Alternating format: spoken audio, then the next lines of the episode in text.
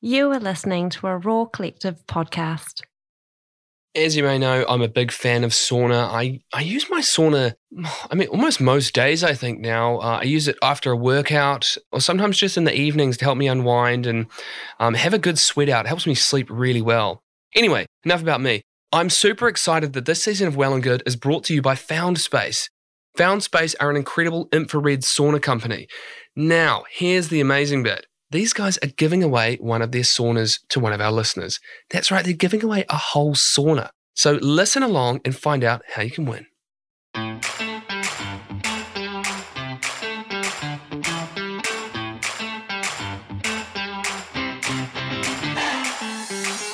In today's episode, I sit down and chat with Roger Frampton.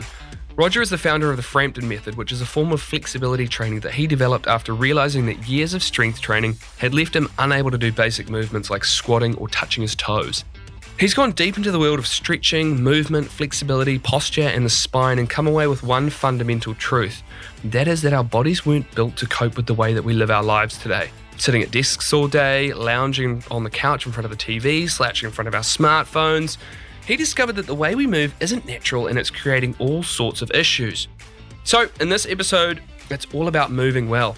And that doesn't mean being able to do the splits or anything extreme. It's basically just about functional, efficient movements that are the foundation for caring for our bodies and living better for longer. As he mentions, it's actually quite simple, and Roger talks about what we should be aiming for, how to do it, and why it's so important. And what's really great about his approach is that it's very accessible and easy for anyone, regardless of how flexible you already are. Also, a little sweet treat golden ticket. Roger has offered everyone, all of our listeners, a free seven day trial for his online platform so that you can check out his videos and techniques. So, have a look in the show notes. We've put a link down there if you want to take him up on that offer. Let's hear from the man himself.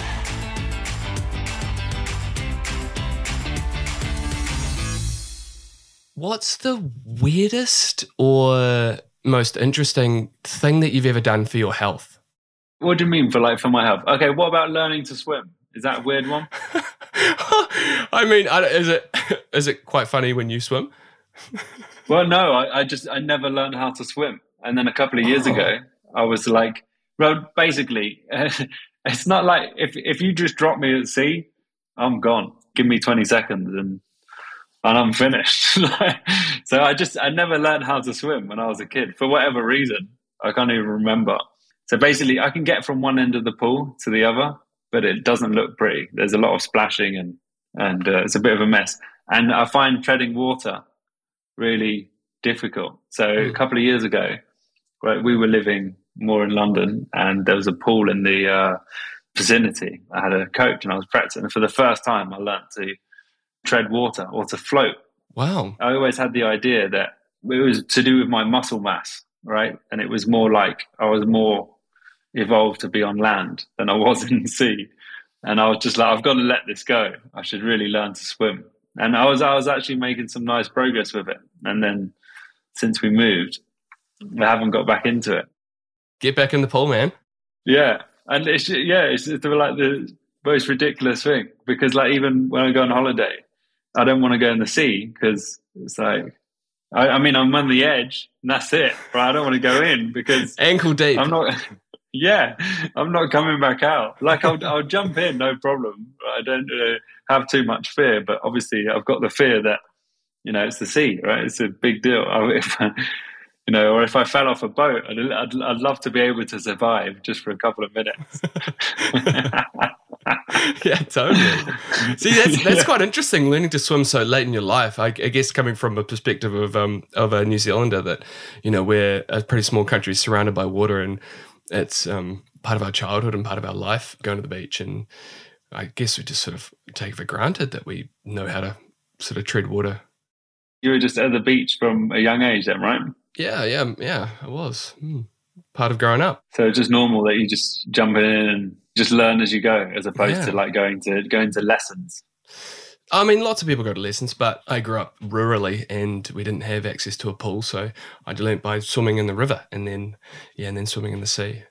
Awesome. I really wanted to have this chat with you because I followed you for a while and then I read your book Stretch and it just kind of changed my perception of how important flexibility and mobility is and and it's reevaluated that in my my kind of health regime. And what you talk about is so valuable from a health and longevity point of view. So I'd love to like delve into a whole bunch of this stuff with you but I think firstly it'd be cool to just take a step back. Could you explain a bit about how you came to be the flexible man? And um, because I imagine you didn't you didn't always you know stretch every day. You probably went into it as much as you are now. Like, what brought you to this point? Cool. Yeah. So I guess what got me to like into flexibility is trying a gymnastics, an adult gymnastics class, and I was probably in like my mid to late twenties. And before that, you know, like most guys, I went to the gym. I hit the weight section. I made sure I always did chest day. I always did abs day. Of skip leg day, like like everyone does. And I was like, oh, I, I feel pretty strong. I reckon I'm good at gymnastics. I walked in there and then just got humbled a lot. I'd never focused on flexibility. All right. Yeah, it wasn't really like a second thought for me. It, I think I did like a little bit of stretching. I can't even remember, but nowhere near to obviously the level I do now. And then, yeah, realized how, how inflexible I was. That's what it all, all really began for me. So, what is the, you talk about the level of flexibility that you have now or the level of stretching that you do now? Like, what is that? Is that every day? How often? Yeah, yeah. So it's every day. So like really like my main thing is flexibility, which it does sound a bit strange to some people to only be stretching, but it, it's not just flexibility. There's a lot of mobility work. I know you got my second book, Stretch, which is it's just flexibility. My first book, The Flexible Body, had a lot more mobility components, a lot more strength components. And then I kind of became the flexible guy. People kept asking me about flexibility. So then I wrote a book just for flexibility. But personally, I do do a lot of body weight stuff and strength stuff.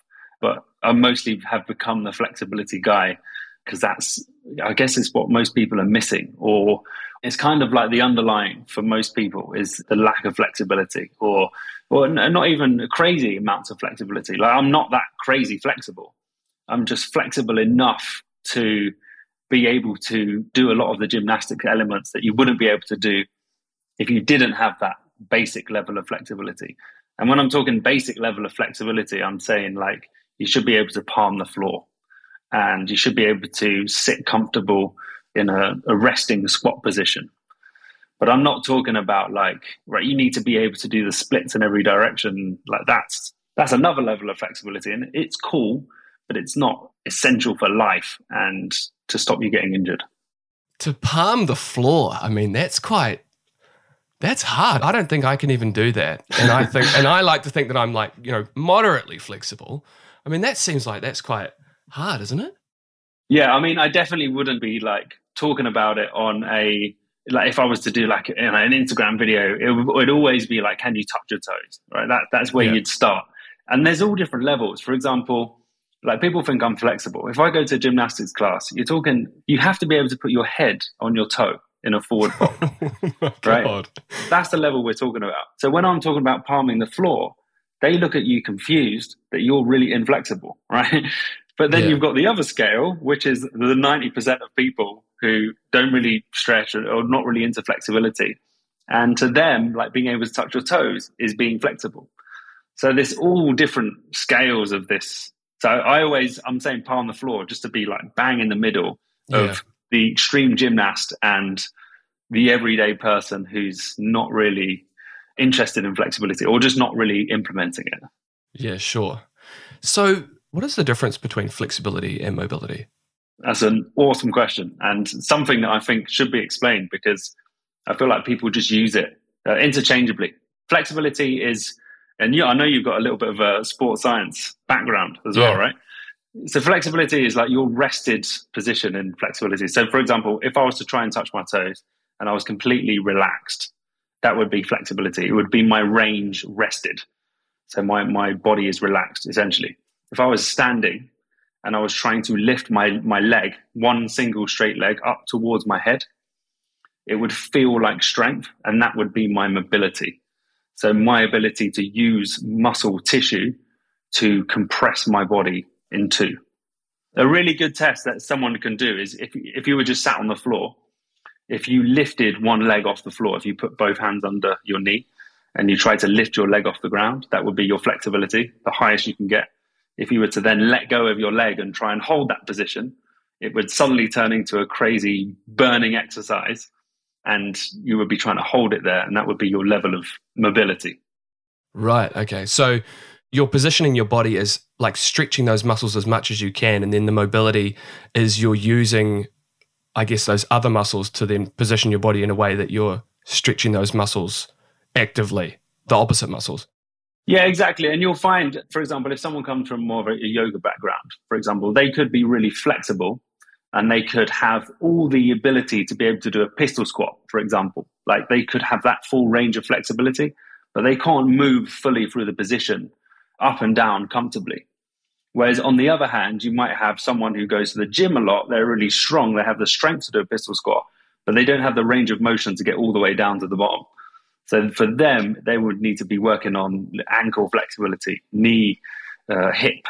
And for someone who, who had done a lot of stretching previously, or a child, right? So a child is really flexible, but they're all over the place, right? You know, when you've got kids, you'll see that when they first learn to walk, they're really wobbly. Then they kind of strengthen those positions or if you were teaching a kid uh, like a handstand or you know something you know, as they got a bit older they'd be really wobbly in the position but they could do it. Like they have the flexibility to be able to do it. Mm. so i've come from the other end. I've come from i'm completely inflexible. Like i can't even if i was to try my best to sit in a squat like my ankles just don't go there. There's too much tightness in that tissue. So i need to or i needed to repetitively work on flexibility to get myself lower in the position or to be able to get there. So, is that kind of a common process for most people to work on flexibility first and then move into some mobility work? Yeah, for you know, I don't really want to kind of uh, say guys and girls, but usually that's how it tends to work out. So, guys will tend to go more to the weight section, they tend to do more strength stuff. So, therefore, they will end up doing less flexibility the thing is, is we tend to do the stuff that we're quite good at. Totally. This is something that's taught to us as kids. You know, you're good at it, you should do it. So girls will tend to be better at flexibility. They are more flexible. Guys are stronger. So when you look at that, you'll see guys will drift to, to the you know the weight section, and girls will drift more towards yoga. And if you walk into any yoga class, you'll see ninety percent is girls. And for them, if I was to throw them some mobility exercises, you would see there would be, you know, it would struggle with that. And the same, I'll get loads of guys in my workshop, you know, I'm going to throw in some flexibility stuff and they're going to struggle with that. So it's, it's always like the, the background of that person. And it's, it's quite interesting to see, you know, what kind of sports they've done. And for me personally, I'm always working on the stuff that I suck at. So as soon as I'm good at something, I kind of stop working on it and then move on to something else. So because that's where you're going to get the best growth it's also a hard thing to do, isn't it? To be working on the stuff that you suck at. I'm not that flexible, and I find it well less enjoyable than say doing weights or resistance training. I think because it's more of a mental thing for me. I think that I'm not using my time as best as I can. You know, like if I'm in the gym lifting weights or something, I'm like, I'm moving forward. That's progress. I, I can feel my muscles getting, having some DOMs, and I'm like, cool, this is going to make me stronger. And then if I'm like, well, this is how I used to think anyway. If I'm, you know, stretching, it's not really doing much. It's just you know it's i'm not moving forward in any in any way. It's just something to do to make you know hopefully alleviate pain or okay interesting. And so then the thing with um, reading your book has made me just think it is a workout in itself or like it stretching should be a workout in itself. And so that's what i've started doing is well i did a couple of like full hour sessions running through your kind of full regime and I honestly, like after doing that, I felt amazing. It wasn't as easy as I thought it was going to be, to be honest. Like, I definitely got a sweat up. Mm. But afterwards, I kind of just felt quite free in my body, which was pretty amazing.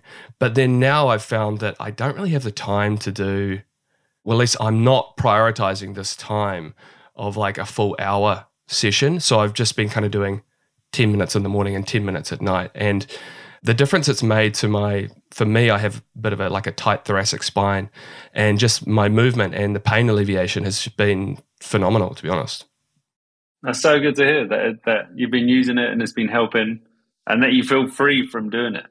That's awesome. Yeah, it's it's great, man. We talked about kids before.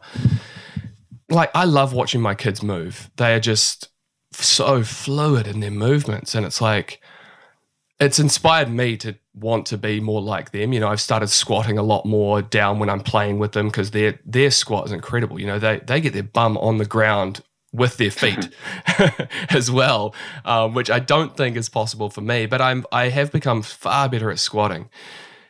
Do you think that that's a level of flexibility and mobility that we could like aim for and that is actually achievable like moving back towards that as flexible as we were as kids? Or is it something that naturally as we get older we're just going to, become less flexible?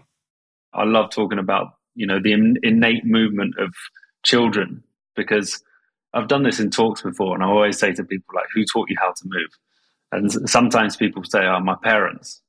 Or is this i don't know why they said and then i'm like but if you think about how a parent moves and you think about how the child moves the child is doing movements that the parent is no longer capable of. And even if you were to separate that child from all other children, they're not copying anyone else. It's like purely instinctive movement that, that is just completely natural to them. And you'll look at it and you'll be like, oh, wow, that's, that's freaking awesome.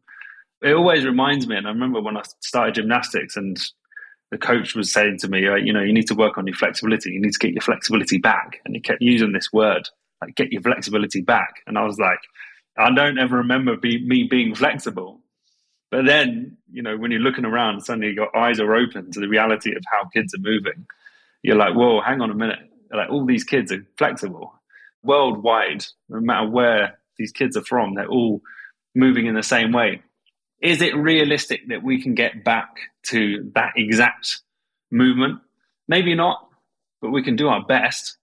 So what I like to do is not not necessarily um, look at and go, okay, let's get back to that child movement. But I like to refer to more how elderly people are moving, and especially in, in other countries, right? So in China, for example, it's very common that you'll go outside and you'll see people who are 80 plus moving phenomenally in the parks. You know, it's their national sport. They're amazingly flexible, very fluid in their movement. So if anyone says to me, you know, well, it's unrealistic, you know, children have different bones and da da da da, I'm like, well, okay, well, let's look at some adult ideas. Let's look around the world and say, well, okay, in this culture, you know, in the Western world, we're putting people in care homes and bungalows as they get older. But if we look, it doesn't have to be that way. There are cultures where people are moving amazingly. You see 80 year olds moving better in China than teenagers over here. I've had teenagers come to my classes and their flexibility is terrible.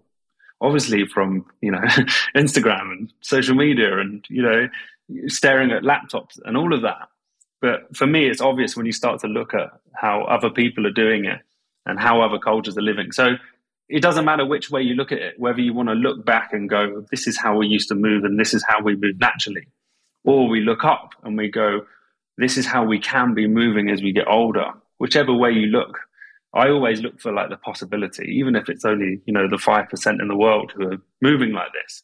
That's who I'm looking towards. I'm definitely not looking at the 90% and, you know, what most people are doing. I'm looking at what can be possible. And I always want to try and be like the best example of that. Mm. Why is it so important to move well and be flexible as we age? Are there any correlations between that and longevity and health span and things like that? Yeah, so as we get older, we naturally lose flexibility, and then you can go dot dot dot unless you do something about it. But that's always like the way the sentence is going to end. It's like as we get older, we get weaker. As we get older, we get tighter. Dot dot dot. Unless we do the opposite, unless we oppose it, and that's such a big sentence. What that's saying is, if you don't, then you will continue down that path of slowly over time getting weaker or slowly over time getting more and more inflexible. And you can see this. I mean, I live outside London, I live in Gloucestershire, and uh, I live in an area where a lot of people are, you know, retired. They come out here. So I'm surrounded by a lot of elderly people. I kind of like it. It, it reminds me every day of what I do. And because I see a lot of elderly people, you know, struggling with their mobility, struggling with their movement, which reminds me of to, you know, keep on doing what I'm doing. Not in a way where I'm like, oh my God, look at these people, but it's just like that's the reality. So it's important to do it if, if you want to live in the best way that you can within the movement of your body. Uh, as you get older, you have that option. Like you don't have to, you could just not stretch and you know as you get older your body will get you know naturally a little bit tighter every day and and, and that's fine if if you want to choose that path but like for me it's like we're living longer than we've ever lived so we've got more and more chance of being living in our 80s and 90s than any previous generation so why not do some stuff now and i'm always basing it on you know a few minutes every day or 10 minutes every day or whatever to make sure that you make the most of that time as you get older. And because you can. it's, it's really simple answer. It's like you can do it. So you might as well. But it was it will only be those that put in the time that will get the rewards. I mean, that's so true. I think a lot of us just resign to this thought that, oh, we're not flexible and we never will be. And it's not something that you can train, but you totally can. Also, to your points about, you know, as we age, it makes so much sense, doesn't it? You know, that say you become less flexible, you then can't move your body in that range of motion, you lose strength, and then that's what then limits your movement. And so you stop walking and you stop doing these things and you become sedentary. And then it's a pretty quick downward trajectory in terms of your health from immobility, really, isn't it? I think there's an age, I can't remember the exact age, but I think it's roughly from the age of 30 onwards and I think it was like 10% per decade um, that you start to lose. I don't want to be like 100%, and I'll, I'll, send you some better numbers on that. Like as you get older, and then it was always, you know, whenever you're looking at the science, there's always that unless you do something to oppose it through studies, this is what is going to happen to you as you get older. You know, you're right in what you say. As you become tighter, then it can be harder to get into flexibility because you feel so behind because you were like, oh, this is going to take you know such a big effort to get myself flexible. And I guess the more you know, as you become more and more sedentary, then it obviously then it gets harder and harder and harder because then you're losing more and more movement and you have you know less access to your body to do something about it. So the best time to start is now if someone came to you and said, you know, I want to get more flexible, obviously it's dependent on the person because, like you said, if they're already very flexible but they want to get more mobile, or say they're inflexible because they're muscle bound, but as a like you know broad brushstrokes, you know, what would you say to someone that wanted to get more flexible and more mobile? Okay, number one, I would say consistency beats intensity. You wouldn't not brush your teeth for a month and then brush your teeth for an hour it doesn't work like that. You get plaque every day in your teeth, and you need to constantly take care of that. And we're taught that from a very young age, right? The same with tissue in your body. If you don't stretch this tissue, this tissue start to get tighter. You have to do this, or try to get into the, the habit as soon as possible to be doing it every day. Now, does that mean an hour a day? Absolutely not. I always say to people, start on 10 minutes a day, or, you know, what, what you're doing, the seven minutes a day. The more frequent you can make it, two things. Number one, it will become a habit. And hopefully, then you will want to up your time. If ever, maybe you just want to stick at that 10 minutes and that be realistic. Sometimes I have people come to me, right, and they, they really want to get into stretching. And they're like, How much can you do per day? And they're like, Oh, I can do an hour, right? I know within 20 days, I'm going to get an email saying, Hey, you know, I haven't been doing it, da, da, da, da, da, because it's impossible to maintain. So I always say to people, listen, if you were to do this every day for a year, what would be realistic and what you would put into this per day? And then that's where that 10 minutes comes from because people go, I guess I could do 10 minutes. And then you go, okay, well, how do I break that down? Okay, five exercises, two minutes each is, is a really good way to start. It doesn't really matter too much on the exercises. I mean, I know like a million, a million different exercises or stretches because you'll find you'll get bored of them and then you want to add add others in and you can throw one out and you can bring another one in you could say like one minute of hanging right or you know one minute of touching your toes or stuff that we've already spoke about one minute of sitting in a squat you can break this down in various different ways but the most important part is the consistency factor even if that was, to say look do it monday to friday even 10 minutes a day for five days a week. I mean, that's going to be better than not doing it at all. So, you know, I don't really mind where people start or like where the entry point is. It's just do something that you know that you can stick to because then you can you can always add on later.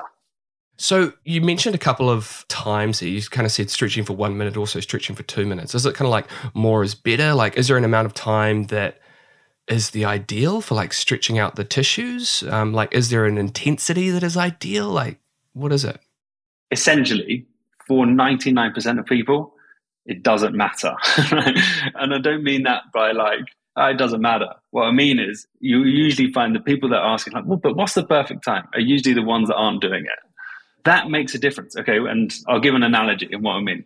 Right. If you're looking at running technique, we're looking at like, if you were like a professional runner, right? Then you'd be looking at the, the breakdown, how long my stride is. Is, is my foot facing forwards? Uh, what point do I rise up? Where's my eyes looking? Right. But someone who's just going to go out every day and have a run because it's good, you know, for your heart and for cardio and something that you know you need to do, that's two kind of separate conversations, right?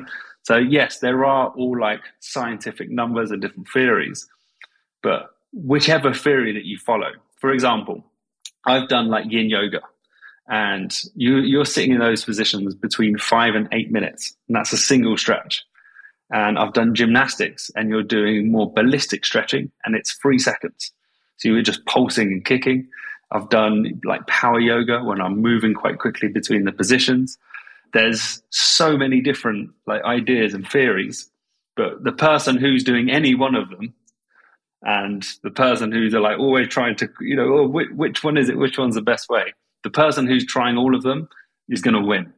And the 10 minutes is just to make it easy and simple and it's, it's just like a, a, round number. So whether it's whether it's that one or two minutes so for example like hanging it's always like a minute hang or a minute trying to touch your toes. As I said I did yin yoga so I got into like longer style stretching. That theory is more based on fascia and the tissue and being able to get into deeper tissue. And that's why they go for uh, longer periods of time because they do longer stretches. And I do that if I'm doing like a more relaxed stretch workout. Two minutes is something I got from gymnastics where you're just holding a stretch for two minutes. But then also I've been to gymnastics classes where they're doing 20 second stretches or one minute stretches. I mean, there's so many different ways. I, I wouldn't want to go like, this is the best way. And I'm changing. Like today, I was I did some dynamic stretching, and I also do, did some relaxed stretching. A couple of days ago, I was I wanted to really relax, and so I did some long sitting in stretches and really working into specific areas. Sorry, just cutting in here. I'm just going to share a little quick message from our sponsor, FoundSpace, and also fill you in on how you can win that sauna. Now, as a listener of Well and Good, you're probably someone who prioritizes your health and well being. Well, have you ever tried an infrared sauna before, or have you even considered having one in your own home? I have a sauna at my place, and it's been the best investment in my health. I seriously think it has been. Now, since 2008, Found Space has installed thousands of state of the art low EMF infrared saunas across Australia, and they now deliver and install anywhere in New Zealand. An infrared sauna is such a powerful health tool because it addresses multiple fundamental areas of your health in one session.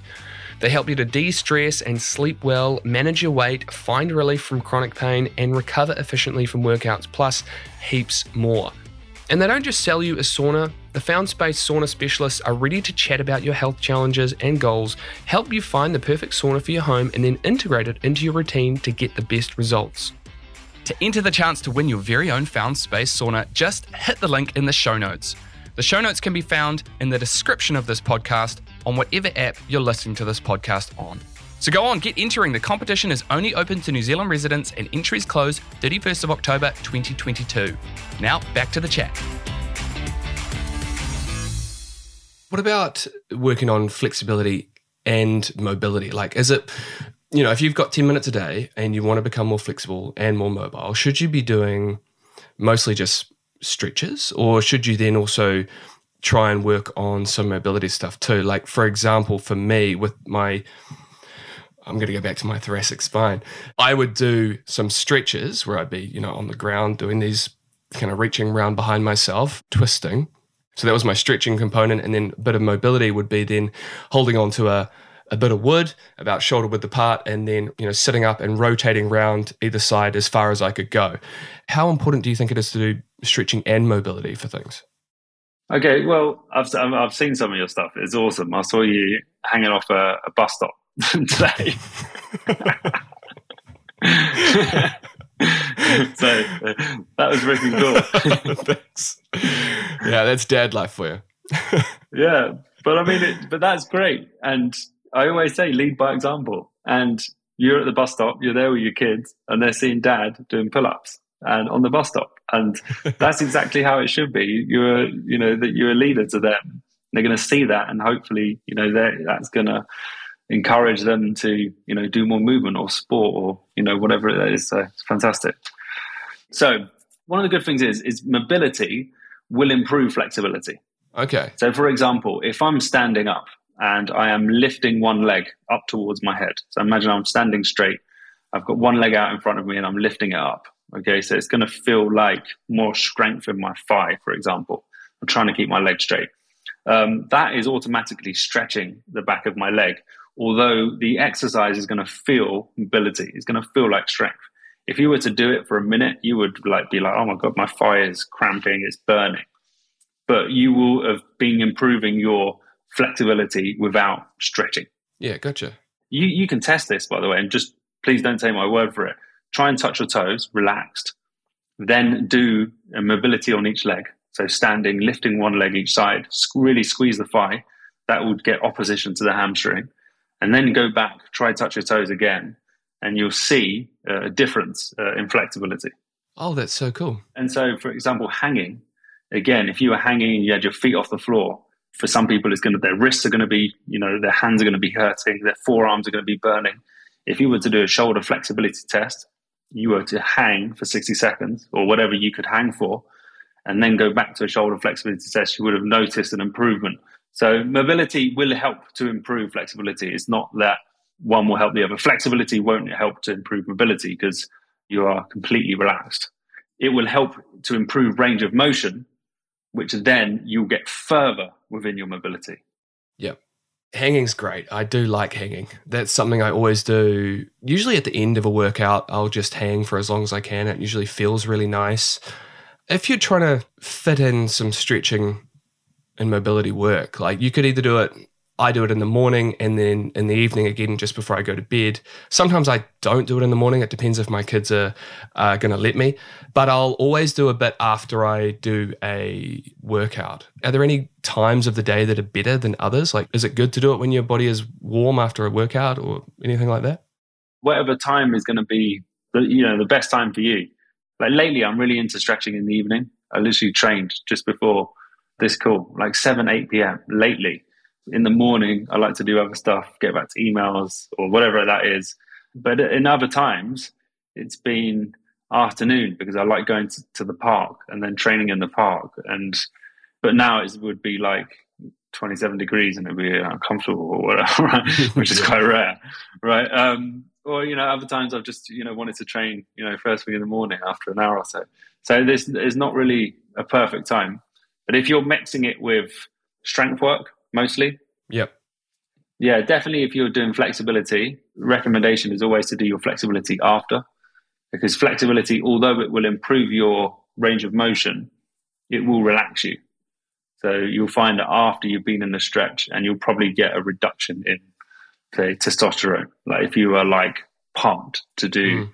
right, some training, the last thing you want is just like uh, you, you want to be like, right? You, but then it's dependent, right? So, if, for example, if I'm working on, like, I'm working on a, a handstand, for example, and I'm like in a handstand, sometimes I'll do stretching in between, which will improve the position of my handstand because my shoulders are feeling tight. So I'll do some shoulder stretching in between. Yes, it's flexibility and shouldn't really be combined with like mobility work, but you'll find then I go back to the handstand and I can get a better position. Like my body's in a in a better line, my shoulders are a bit more open. So sometimes I mix it depending on uh, what I'm working on. But if you're going to do just say relaxed flexibility, then I would do like your strength training, and then I would do your flexibility after. What Mm. other stuff are you doing for your um, strength training? Because I've I've seen you do like lots of stuff. I've seen you do like banded stuff, push up stuff. Uh, so you were doing a squat a squat challenge. yeah, yeah, that squat challenge was um, What was that? I don't know if I'm going to complete that one.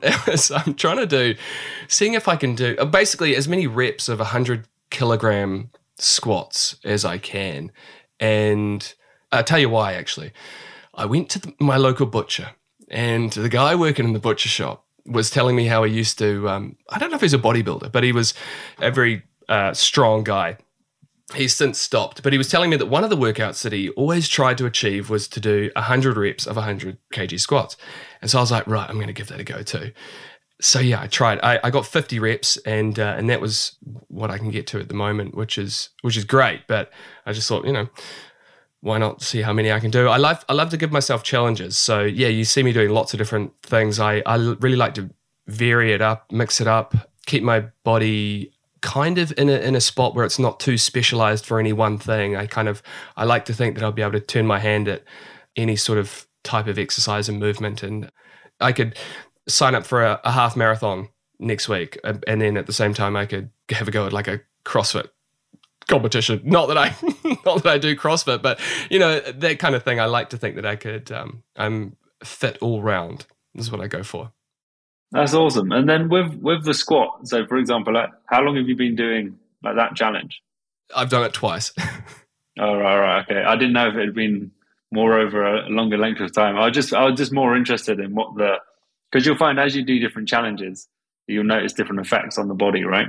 Mm. So I was more interested to see what adaptations do you see in your body as you are working up to a hundred, as opposed to doing, you know, a set of eight repetitions, which where you kind of almost max out. Mm. So it's just more interesting to see what the physical differences are or, or what the sensation is there. Yeah, totally. I mean, I think it'd be interesting because I think different muscles will fatigue at different rates. So, for example, like you said, if you're doing eight reps of a, a heavier weight, you will be probably fatiguing your main muscle groups. Whereas if you're doing a, a lower weight over a longer period of time, doing more reps, I feel like my smaller sort of stabilizing muscles will get fatigued, whereas they wouldn't get fatigued in the shorter bouts. And I think I noticed that in my lower back actually. And so when I did the 50 reps, after I did that, it wasn't it wasn't painful, but I did notice it was almost like a DOMS and some uh, lower back muscles that I didn't really I hadn't experienced before. Yeah, that's cool. That's Mm. cool. I love those differences where you just change the dosage, right? And then suddenly something different happens. You're like, oh, actually, body needs that just to mix it up a little bit and throw something else it, its way. Yeah, for sure. Like for me, it's like for the mind as well. Because I find like if, if I'm doing the same workouts over and over and over, I just get bored. So mixing it up for me is is more about my like the mental side of things too, just to um keep it exciting and just make it different. Uh, you'd, you, you'd hate my workout. okay, run me through yours. no, I was going to say because I've been doing that. Almost, I feel like I've been doing the same thing for the last decade. not the not the same exercises, but it can really feel like I have been doing this for ages. but that's a flexibility thing, right? So, for example, like if you're training flexibility, you are stretching like tendons and ligaments, like not in a painful way, but over Mm. time, you're literally changing the state of, of those. And that process can't happen fast. It takes a long time for that to happen, which is why a lot of people are, are, are put off with flexibility work. So, for example, when I do, when I used to do like weight stuff, I just go into a gym and then I'd do like bench press, and then like a couple of days later, I could lift more, Mm. and then a couple of days I can lift more, and you can you can start to see you, know, you see progress, and because you see that progress, it encourages you to go back because you're like, yeah, I'm getting better, and then you can see the physical differences that are happening through that. And then also with like running, for example, there's one time I already got into running, and then the next, you know, even the next day, I could run further. I wasn't out of breath, or, or I, completed that time quicker. Like with flexibility, you don't get any. Like it literally, you, you turn up one day, you do it, you finish. You go the next day, you're back to exactly the same spot, and then you finish. And then it, this goes on, and this can go on for ages. And then suddenly you get one day, which I call a breakthrough day, where suddenly you get this breakthrough moment and it and it changes. That, that's why people are so put off with flexibility because you it's like you're waiting for ages for this moment and you're like this that point where you're like oh do you know what this is it's not working i'm not supposed to be flexible this is not happening but suddenly it's like bang and then i always say that those that are disciplined enough to just stick it out and that's why it's important to measure it and really you know test it. And then one day you'll get this breakthrough and then you're like yes I've got this breakthrough. And then you know then you go back into that same cycle of nothing nothing nothing nothing nothing. So yeah. it's, it's a very different style of training. And so you talked about like measuring these mm. changes and stuff yeah. like that. Are there, are there any way, like specific ways that people can measure their flexibility or are there some milestones that people should aim for? Like you mentioned getting palms on the ground. I think that's a great one. Are there any others yeah, I might, I might kind of revert back on the palms again. Let's let's go for touching your toes. No, no, that's then... it. I'm I'm doing palms on ground. All right, for you it's palms on the ground. For anyone else listening, it's just touching your toes. Okay. and if you can touch your toes, then it's palms on the ground. That's fair. Um, yeah, like measure measure everything. Measure everything. The first thing you should focus on is that when you get in a stretch, just say you well, we'll stick with touching your toes just because it's a simple one that most people uh, understand or are working towards. So you put your feet together, your legs are straight, you're folding down, and you're trying to touch your toes. There is going to be a distance between your fingertips and the floor. You want to measure that distance. You can do that using a book. You can do that using a yoga block. You can do that using a measuring tape if you want to be exact.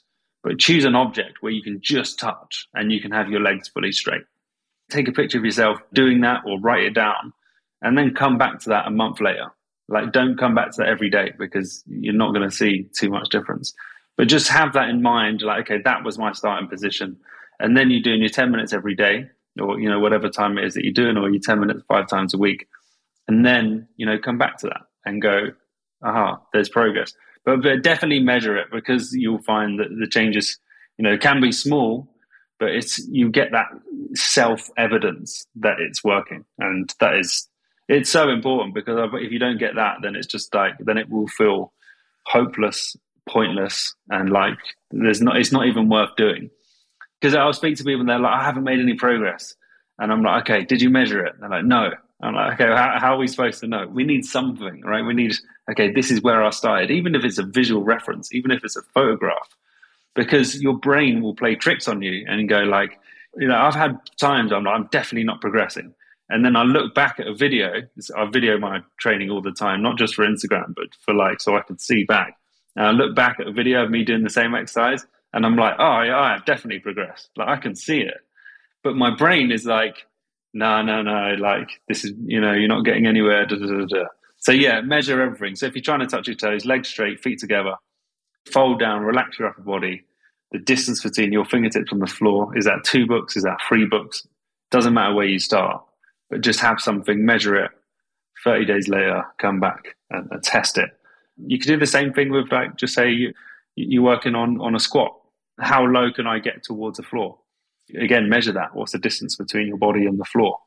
Is that like keeping your heels on the floor as well? There's different ways to do it. Like I always teach it from keeping the heels down, and then you'll go. You're basically you're working as low as you can, and which will feel for most people much more strength based. You're going to feel some burning in the thighs as you lower down into that position, especially if you're stuck about anything above halfway, above like 90 degrees, is going to burn. as soon as you get past that 90 degree part, that burn will start to go. Well, it will start to move to more like shins. But at first, it's just thighs until you can get past that 90 degree. And the, the, the squat is just such an amazing uh, exercise position to discuss and talk about. It's, it's like every time I post anything about the squat, it's so just fascinating because it's just so, so controversial. Is it? Why is it controversial? It's because it's it's just for everyone. It means something different, right? So, for example, if you're born in like Eastern Europe or Asia, right, it's just a common practice. It's just like, why are you even talking about this thing? There's even like a YouTube video when they're asking people why you're sitting in a squat, and they just go, "Is that what it's called? I just do this when I'm tired from resting."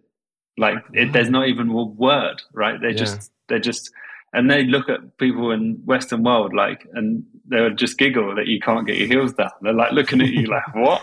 I didn't believe that was even an issue.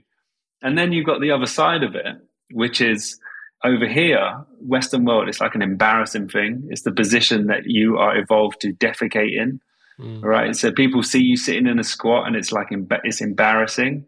Or the term squat is like, oh, are you doing an up and down? And you're like, no, yeah, no, totally. I'm just, I'm just sitting here. And they're like, what is that? Is that an exercise? Or do, it is, that's why it, it just brings up so much debate and talk that it's, it's always a good thing to speak about. And why do you think it's important that we can achieve that deep squat? I mean, really, like the ability to squat is just like I'm tired from standing. But you know, we invented a chair, and that's what you do if you're tired from standing. So the difference is, is that you don't fully relax your back. There's a couple of differences. Is if you sat on a chair, you're, you're sat on something. There is something in contact with your ass. If you're sat in a squat, your ass never touches the floor. So it's really hygienic. Like your ass isn't just not on the floor. There is no pressure against muscle tissue. Right? If you're sat on your bum all day, I did a post about it today. It's like your bum goes numb. Uh, you get what's called like inactive glutes. Yeah, you get digestion issues from repetitively sitting on this tissue. And now, why would you put pressure uh, on your tissue, on this tissue all day, if that wasn't necessary?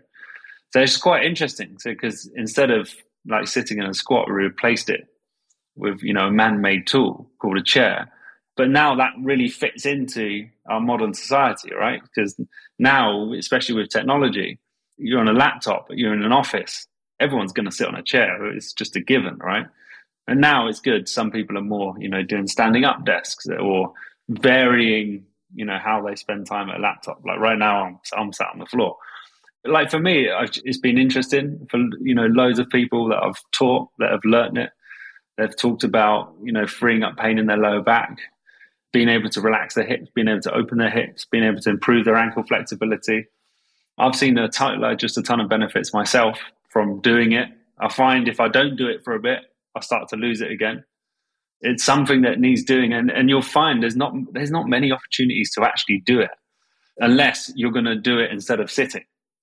So a good thing is like if you know if you watch TV, you know, spend a little bit of time sitting in a squat, like in, instead of sitting on a chair. Like it doesn't have to be seen as a an exercise.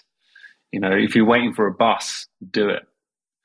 And it doesn't have to be heels down if you can't get your heels down at first. I only teach it heels down because you can just put a little bit of pressure on the knee joint. As long as you're not feeling knee pain, then it's you know it's fine to have your heel off the ground. But if that starts to aggravate the knee, then I would rest the heel on something. And you can do that by even placing a couple of books uh, underneath the heel or a little bit of a wedge. And that'll actually be, it's easier to sit in a squat position. You even get like um, athletes, even in CrossFit, they have like shoes with a heel in, right? Yep. For squatting, because it means you can get better depth. Oh, okay. So you get around the ankle mobility, yeah. Mm. So you can actually you can get into a, a lower position. Okay, so say you're doing squats like that so then with those like heel wedges, because I, I, I always see them and I've never actually used a pair of those shoes and I because I kind of just thought I feel like that's cheating. Like, yeah, is it cheating or is it? Um, I mean, not cheating. You're only cheating yourself. But like, would it be like you'd start by wearing a pair of those shoes and then try and work towards more of a flat foot, barefoot shoe for your squats? Yeah, I mean, definitely I would because I'm more talking about being able to sit in the position. It doesn't yeah. really matter too much if the pelvis is tucked under and I'm more in like a rounded back position. It doesn't really matter too much. In a rested squat position with no added uh, external weight, you even see some people sit in, in a squat position and their back is really flat. Mm. Other people sit in a squat position and the back is really rounded. Depending on the position of the pelvis, some people their pelvis is tucked under. You'll see even kids, they can literally, as you said earlier, they can put their butt on the ground. Yeah. So to do that, your pelvis has to really tuck under, has to really roll underneath, so almost like your butt's under you as opposed to uh, behind you. So when we're talking about CrossFit, you're talking about adding external resistance. They're always going for like a flat back position because they are using load. So the wedge will allow you to get lower before what they call the butt wink will occur. Mm. You heard that term before? I have. Where they're talking about the pelvis anteriorly uh, tilting underneath. Mm-hmm. But personally, if I was doing that, I wouldn't be wearing wedges. I would only work to the lowest depth that I can without shoes. I'd only work to the position that I can keep my lower back flat in or my pelvis in a different position. You talked just then about sitting, and I know you did a TED talk on why sitting destroys you. Why? so you hate sitting. what? Um, and you'll notice I'm standing right now because I I thought, right, I'm going to. I love it. I'm going to talk to Roger today. I don't want. I don't want him to judge me. no, I, pro- I, promise. Whatever you were doing today, I wouldn't be judging. How, how is it? Is this is this your first time standing for a podcast? I often stand up. Like I stand up to do meetings, and I stand up to do podcasts. I, I sit down as well, but my brain works better when I'm standing up. And I do find that sitting down, I'm definitely more prone to round my shoulders and have poor posture in my upper body. Another thing uh, that I have with, with sitting is that I, I feel like I have underactive glutes. And I wonder, like, is that because I've been sitting for like my whole life, you know? That's how I feel about sitting. Yeah, I mean, like I was saying earlier, it's about dosages, right? When I say like sitting down destroys you, if you're sitting down, you know, for a little bit of time every day, that's fine. However, when sitting starts to become a, and, you know, I'm going to get up in the morning. I'm going to sit to eat breakfast. I'm going to drive to work or sit on the train to work. I'm going to sit at work all day. And any break I get, I'm going to be sitting down for food. And then I get home in the evening and I start watching TV sitting down. Then you're talking about, you know, we've got way more than half your day you're sitting. And mm. then it starts getting a problem. So it's not sitting is bad, right? It's fine if, you know, if you look at like every evolutionary times that they, you know, they sat around on stools and, and stuff like that. And maybe a little bit lower to the ground but humans are evolved to move. You know, you got two kids, right? Mm, yeah. You got two perfect examples of how humans are naturally. They don't really stop for long periods of time. They are constantly, they're like constantly the things that make us stop and the things that make us sit down for long periods of time. Generally, technology, travel, like whether it's a car or a train or a plane. The rise in technology is really, you can see the shift between how technology came about and how uh, sitting down became more prominent, you know, for long periods of time. For most people who have, you know, an office job where they are sitting down for long periods of time, that's the reality of the situation. And the effect of that is the problem. It's the repetition. And you'll start to see the same, I guess, issues, you know, come up in people that sit down a lot which is postural stuff. Because if I'm sitting a lot, I'm probably going to be leaning back in my chair, or I'm going to be probably in a position where my spine's a little bit rounded. My shoulder's are going to drop forward. My head is going to fall forward. That you're going to get this whole chain reaction uh, in the body of this repetitive sitting. So uh, I personally, I don't really sit for long periods of time. I do sit down. I don't believe like sitting down is you know evil. It's just it's just the amount of time. It's just and it's insane if you think about this is a body and this is you know we're evolved to use our bodies to you know climb and to forage and right, i know you got some uh, you're growing your own food right? My veggie garden yep. Yeah i love that. It's living the dream and you know that's where humans are. We, we use this body and you know but life has changed and it's become about more internet based and you know i dread to think the metaverse and and what that brings about where you suddenly disappear into a different world as though this one isn't good enough. Feels crazy to me but it's a little terrifying huh? Yeah and the more you go into that it's just then it's like the more the more you get further and further away from the body. And like for me it's just like that's that's the essence. Like you said our lives do revolve around the internet and screens and stuff, inevitably, like we're going to be sitting down at times.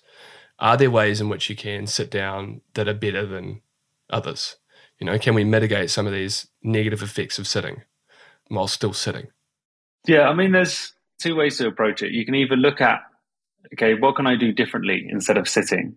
And then you also got to look at, well, what am I going to do outside of that to, as you said, mitigate, to reverse some of that limitation that's going to occur standing desks are becoming more popular. I always say like the best thing you can be doing is adding variety. So like since I did this TED talk, right, I had so many companies approach me from like standing desk and they're like, will you be our standing desk guy? And I was like, no, because that's not what I believe. I don't believe stop sitting, start standing. Standing is great because if you got sitting and standing, now you've got two options and you can move between the two.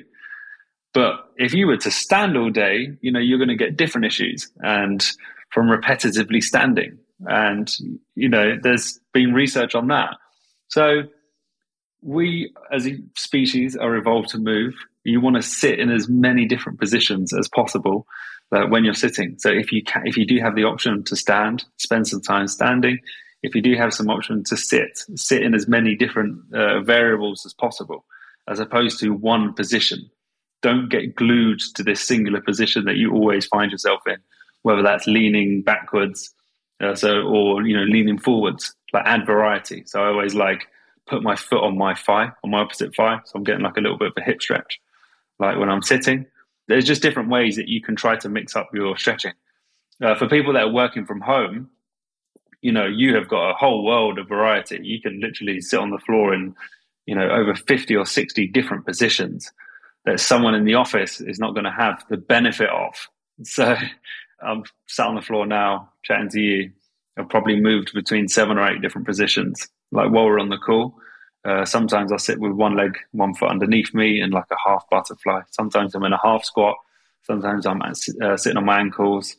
Uh, sometimes I'm cross-legged. So I just constantly change between between all of them as I'm on my laptop, and then I'll sit at a desk. I'll spend some time there. Then I'll do some standing. Then I'll walk around a bit it's just for me. It's just it's just constant variety. I know a lot of people obviously don't have that option. If you're you know working at an office, you don't want to be the, the one person in the corner sitting on the ground, right? And I'm never going to ask someone to do that, right? Unless they you really want to.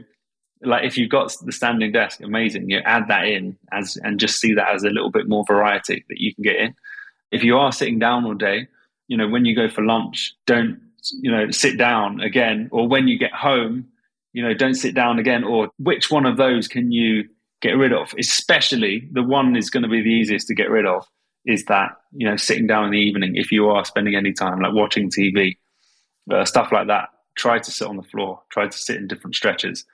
But, you know, as you said, this is what it is these days. And it's, uh, the crossover between technology and sitting is it's almost like technology has been designed around sitting, right? You because you wouldn't. It feels weird to sit on the floor and have a laptop, right? You feel like you need the desk, right? It all kind of seems to fit. Technology doesn't really fit with movement. You know, as we're having this conversation here, we're having to be static. So we're about to. Um, I don't want to hold you up too much longer than this, Roger, but I did want to ask you: Do you have any podcasts that you can recommend that you listen to or any books that have kind of i guess like shaped your outlook on things and uh, from a health perspective? Definitely. Well you asked me a question earlier and you were talking about what's the perfect amount of time to be in a stretch. And so there was a, a guy i was listening to just a couple of weeks ago. It's called huberman lab. Yep. Um, have you have you heard of that? Yeah dr andrew huberman. Yeah he's got a great podcast. Yeah so that would probably be a question where he's going to go off on, right? Because of mm. his uh, education within science, etc. But he was talking about some really interesting stuff a few podcasts ago. He's talking about stretching, uh, the benefits of stretching. He's even going as far as to say has the ability to shrink tumors. Basically, you have different pain receptors. People that stretch more often, your ability to deal with pain and not just on a bodily level, but on an emotional level. And that, I when I was listening, I was just like, he's absolutely bang on. Because basically, when you, when you're learning to stretch, you spoke earlier about trying to touch your toes, right? Now, everyone thinks, right, when you when you go into that stretch, and as you improve, that you're actually your muscles are getting longer. One theory kind of it says that's not what happens at all. Your muscles will never get longer what actually happens is your body you will put it through pain every day and then eventually it lets go. So your body gets adapts to pain. And so you just get better at dealing with pain. So you're not actually lengthening tissue. There's little bits of lengthening happening. And you know i said earlier changing slightly the uh, ligaments tendons and, and the structure. But a lot of it is about neurons and about you know you're teaching your body to relax into the position and being comfortable with pain. And there's been a crossover between how people who stretch more often, how they deal with emotional pain and things that happen uh, in their life because they're essentially have been practicing for that. He, his study was more on people that have been doing uh, yoga and more yeah more flexibility in that way. So I'd say yeah, if you're interested, have have a listen. Like I'm not too into like the science part of it. I taught myself how to move. Right, I know instinctively my my own body. I don't really, you know, want to go so much into like, oh, but this this moves this joint and this moves this joint. It's just, I don't know. It's never it's, that bit's never fascinated me. What fascinates me is the the innateness of it, the naturalness of it. When you see a kid just doing all these movements that can't speak words, that's what I love about it. The sensation side of it, the feeling side of it. I think you'd love it. Yeah, I think I would too. I'll I'll track that one down and we'll we'll put that one in the show notes as well. I also like what you said then about how you you know you kind of don't like digging too deep into the science of some of the stuff and I definitely know what you're talking about there because I find that if I sometimes if I know too much about the science of some things, or if I get too bogged down by the science of things, I do forget to just see how I feel and to rely on my body's natural feedback for things like yes, and you know, in terms of movement or you know, I'll look at the science, I'll hear something about different nutrition and how it can affect you and all sorts of you know things and different parts of food. And then I'll be like cool well eating some food. And then I'll be like this is really healthy for me or whatever. But it's like at the end of the day your body really knows. And um, just learning to listen to your body and see how you feel i think is one of the most important things you can you know you can do and learn to do for your health and the thing is is that science is always changing. Like they'll say you know you hear something and it's like oh it's all about this. Usually when you know a, a, certain type of food suddenly comes around right? It's, you know years ago it's like kale. And that's like it's all about kale. And then you know people get the dosages wrong right? Then they just eating kale all right? And that wasn't that wasn't the advice. The advice was to include some kale not to only eat kale from now on. And it's, it's been the same. I remember years ago there was some there was one about beetroot how it helped to improve performance.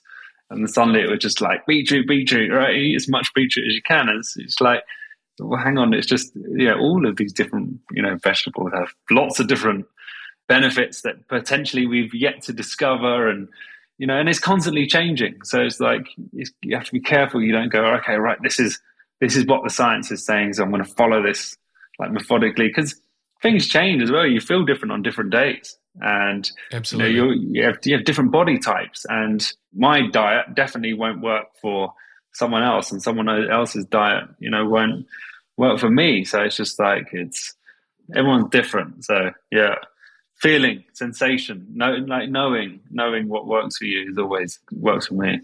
Now, um, Roger, you often have lots of um, great little tips and tricks and um, different bits and pieces on your social media. How do people follow you and track you down and um, see what you're up to? I'm mostly on Instagram, so at Roger Frampton. Instagram's where I where I post uh, the most. We'll also put your books in our show notes as well, in case anyone wants to check those out too. Oh, thanks so much. Yeah, the, the first one is the flexible body. It's just like basically 10 movements and 10 steps to learn them. Uh, and that's based on 10 minutes a day. And then the one that you've got is stretch. Because after that, I ended up becoming the more flexibility guy. And then everyone said, Can you do a book, which is just stretching? Seven minutes a day. Yeah, some slightly different programs, uh, depending if you want to do more or not. And then that'll go into more like the yeah, the four movements of the spine spine work, the hips, the shoulders, which I think is like the really key stuff where people get uh, the tightest or which needs the most work, especially from that repetitive sitting. Brilliant. Well, thanks again so much for your time, Roger. Cool. Thanks so much, Art. Thanks for having me on, and it's uh, been great getting chatting to you and getting to know you a bit. Oh, one last question before you go. What did you think of the podcast? Did you like it? Because if you did, then please rate it and review it and share it and tell people about it. Tell your mum, tell your dad, tell some random guy down the road. It really does make a big difference and it helps us to keep creating this podcast and sharing this awesome information with you for free. This show is brought to you by Raw Collective, the podcast company behind the creation of this show. You will find all updates on the Raw Collective Instagram as well as on the website rawcollective.co. Now get out of here, go have a good day. Get out of here. Bye.